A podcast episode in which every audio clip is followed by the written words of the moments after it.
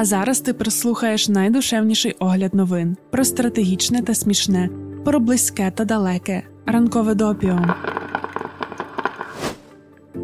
Понеділок, 15 серпня 2022 року.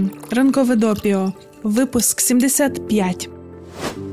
Доброго ранку. Знаєш що? Ми побачили, якщо нагадуємо тобі ставити лайки, залишати коментарі і слідкувати за нами у соціальних мережах, то ти це робиш більш охоче. Тож 75-й випуск ранкового допіо ми розпочнемо із нагадування. Якщо на твоїй платформі є можливість вподобувати, не скупися на вподобайку. Якщо ти слухаєш нас на Apple Podcasts, то ми дуже чекаємо на гарну оцінку від тебе. А якщо ти з нами на YouTube чи SoundCloud, пиши. Ділися думками про почуте, можливо, ти хочеш, щоб ми звернули увагу на якусь конкретну тему чи країну. Дай нам знати, ми залюбки будемо відслідковувати якесь питання на твоє замовлення.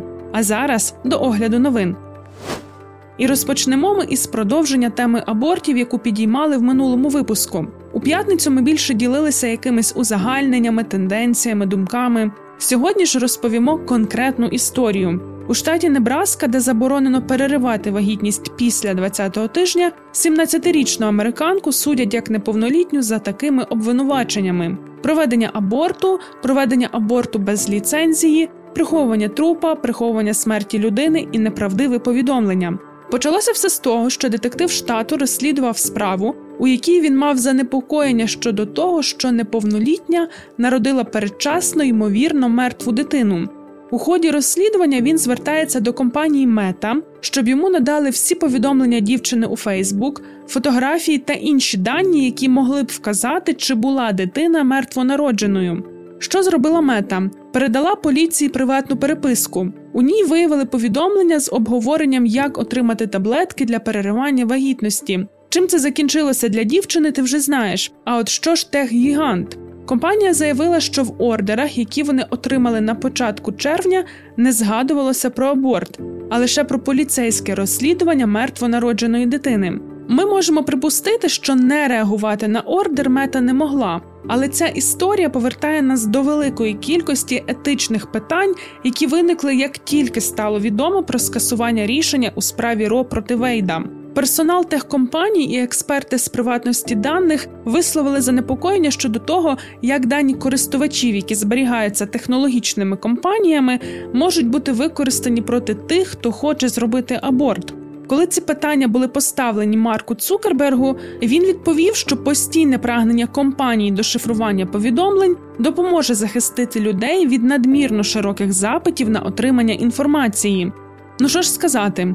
Це знову час мотивованих претензій до Цукерберга та привід задуматися, наскільки безпечними чи то пак небезпечними є соціальні мережі. The Guardian роблять висновок, що судові документи у справі 17-річної американки з Небраски показують, як технологічні компанії сприяють кримінальному переслідуванню справ про аборт.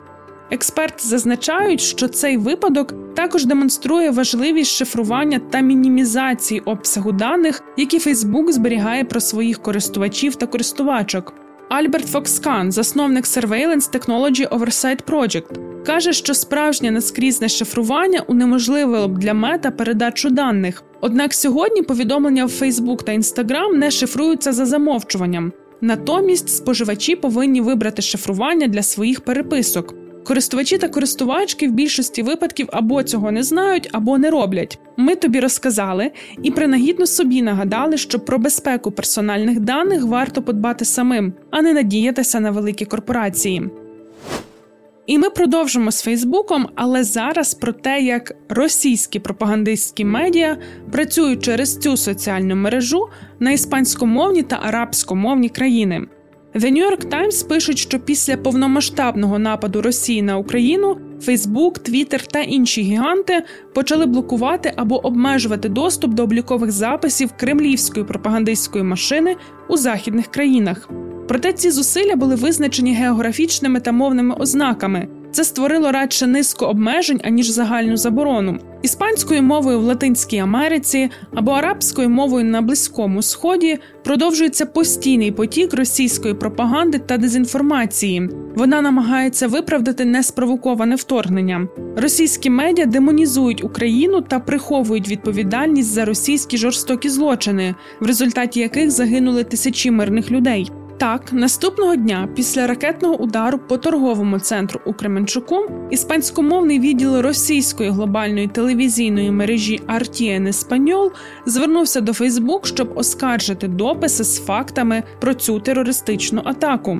Серед постійних наративів, що поширюють російські медіа в іспанськомовних та арабськомовних країнах, звинувачення в тому, що Сполучені Штати Америки виробляють біологічну зброю в Україні. У відповідь на це, 2 тижні тому, двопартійна група американських сенаторів звинуватила платформи соціальних мереж в тому, що вони дозволяють Росії поширювати та експортувати свою брехню за кордон іспанською мовою. Законодавці закликали компанії докласти більше зусиль для блокування російських іспанськомовних ЗМІ, зокрема RT en Español і Sputnik Mundo.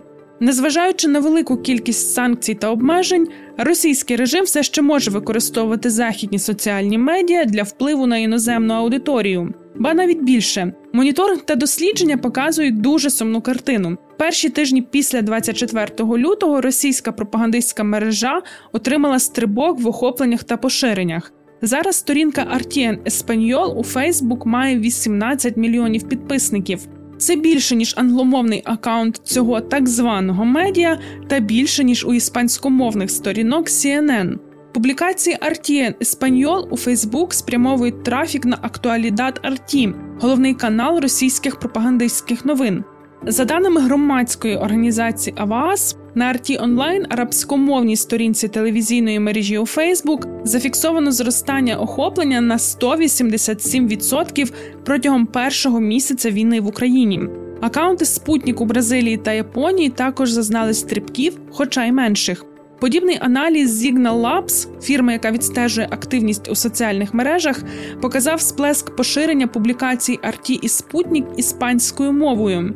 На цих сайтах війна Росії фальшиво зображується як справедлива справа проти фашистського режиму в Україні, який прагнув отримати ядерну зброю та подурав Сполученим Штатам у розробці біологічної зброї.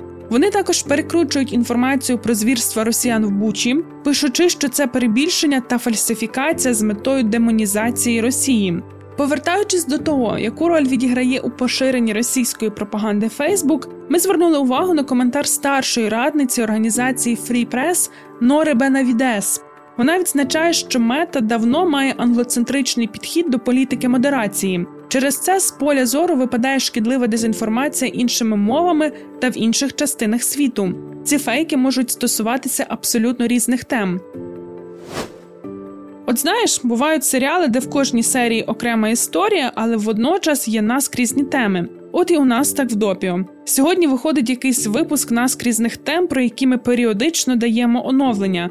Аборти в США, російська пропаганда. Зараз буде ще одна така тема – Африка.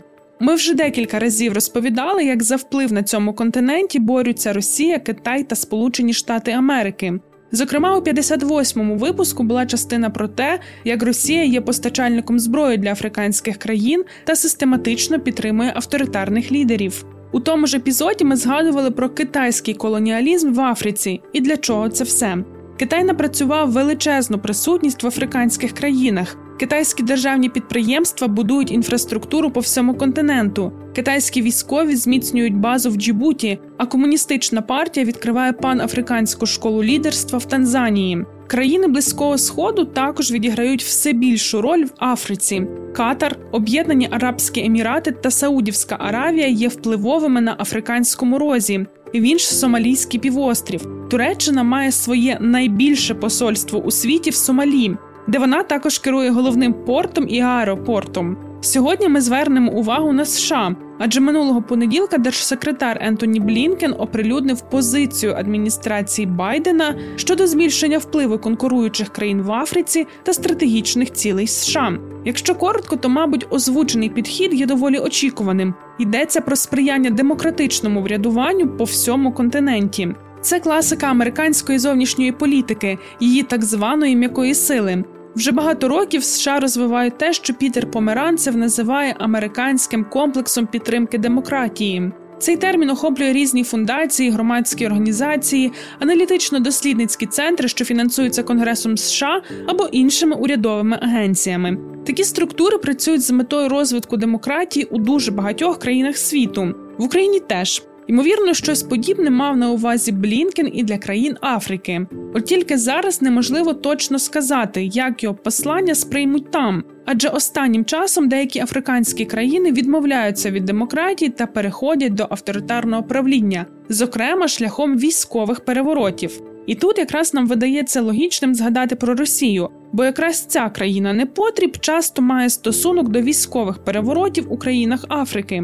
Постачання зброї, навчання військових, надсилання вагнерівців – так було, наприклад, у Малі. Не тільки там, але у Малі відносно недавно. У 29-му випуску «Допіо» ми про це розповідали. Зараз американсько-російське протистояння за вплив у Африці посилюється також на тлі війни в Україні.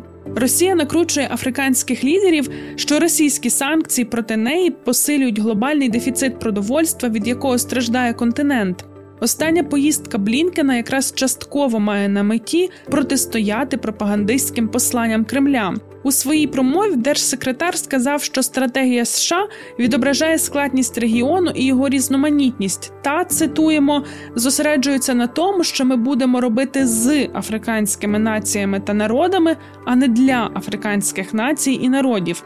Про американські плани та нову стратегію пан Блінкен оголошував у Південно-Африканській республіці. Це найбільша демократія на континенті та важливий торговий партнер США.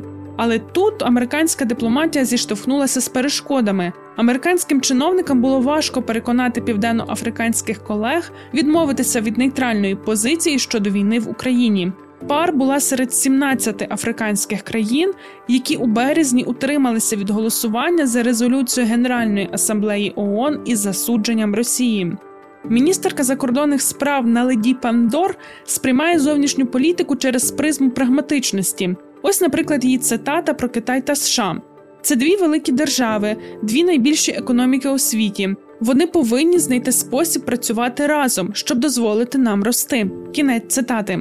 Нас, звісно, дуже засмучує, що така прагматична позиція впливає на те, що Україна не отримує підтримки від Південно-Африканської Республіки навіть на такому амебно непотрібному рівні, як голосування в ООН.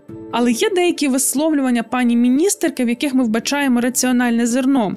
Вони стосуються міжнародних впливів загалом та американських планів зокрема. Наледі Пандор на зустрічі з Блінкеном сказала: «Якщо ваша тактика полягає в тому, щоб підійти до африканських країн і сказати «Слухайте, ви повинні бути демократичними і використовувати нашу модель. Це працює. Я думаю, що це обов'язково призведе до певного провалу. Я згодна з Тоні, що всі країни та народи заслуговують на право здійснювати свої громадянські та політичні права. Але я думаю, що враховуючи історію, підхід має бути дещо іншим. І я б рекомендувала приділити більше уваги інструментам, які розробили африканці». Власне, політикиня озвучила те, про що ми часто задумуємось із точки зору України. Не лише задумуємося, але навіть говоримо це своїм партнерам з міжнародних організацій. Не можна не враховувати контекст. Не можна брати те, що зараз важливо в умовній Швеції і просувати в Україні. У нас може бути зовсім інша пріоритетна потреба. Не можна будувати плани на майбутнє в Україні, базуючись на методичках, які залишилися після Балканських війн. Перестаньте користуватися протоколами з Афганістану, характер війни в Україні інший. І взагалі, перестаньте все визначати протоколами, інструкціями та іншими документами.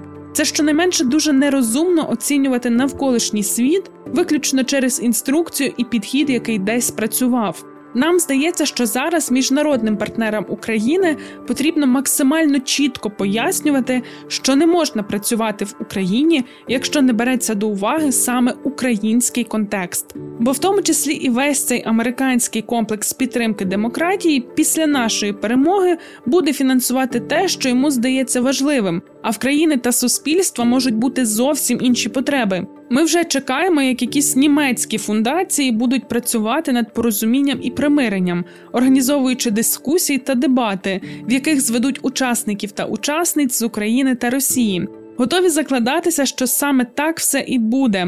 І серед українських організацій знайдуться ті, хто погодиться приймати такі правила гри. Ми, у свою чергу, будемо готові йти з хрестовими походами на них. Бо треба займатися тим, що має значення, а не створювати фейковий порядок денний і роками просто щось робити без жодного результату. З наскрізними темами на сьогодні все, але у нас залишилося ще декілька коротких новин. Про повернення вкраденого, поліомієліт, Трампа, Пітонів, Газпром і, як неочікувано, Німеччину. Стільки до ранкової кави, про події стисло. Більше 800 людей мандрують флоридським Everglades у пошуках агресивних бірменських пітонів, які полюють на птахів, савців та інших рептилій. Самка пітона може відкласти до 100 яєць на рік. Ті, хто знайдуть рептилію, зможуть отримати тисячі доларів призових. Реєстрація на такий квест коштує $25 США. Учасники та учасниці повинні пройти навчальний онлайн-курс. Це регулярна подія у Флориді. Таким чином, з 2000 року з екосистеми Everglades було видалено більше 17 тисяч пітонів. Німецьке видання Die Welt пише, що з'являється все більше відомостей про фінансову залежність Schwerin Climate and Environmental Protection Foundation (MV) від російської державної компанії «Газпром». У квітні цього року стало відомо, що членкиня правлячої соціал-демократичної партії Німеччини та прем'єр-міністерка землі Мекленбург-Передня Померанія Мануела Швезіх вступила в змову з російським «Газпромом» та лобіювала будівництво «Північного потоку-2». Саме для таких нечистих цілей і було створено згадану фундацію. Вона, по суті, допомагала Росії обійти санкції США, накладені на будівництво трубопроводу, прикриваючись темою екології.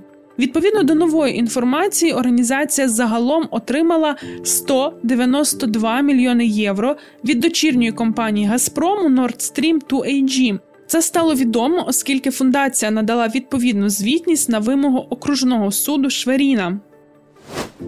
США повернули Камбоджі 30 предметів старовини, що були викрадені з історичних місць. Серед награбованого бронзові та кам'яні статуї буддийських та індуїстських божеств, висічені понад 1000 років тому. Археологічні пам'ятки Камбоджі зазнали широкого розграбування під час громадянських конфліктів між 1960 і 1990 роками. Відтоді уряд Камбоджі намагався повернути вкрадені старожитності, продані на міжнародному ринку. Усі повернуті артефакти будуть виставлені в Національному музеї Камбоджі в Пномпені.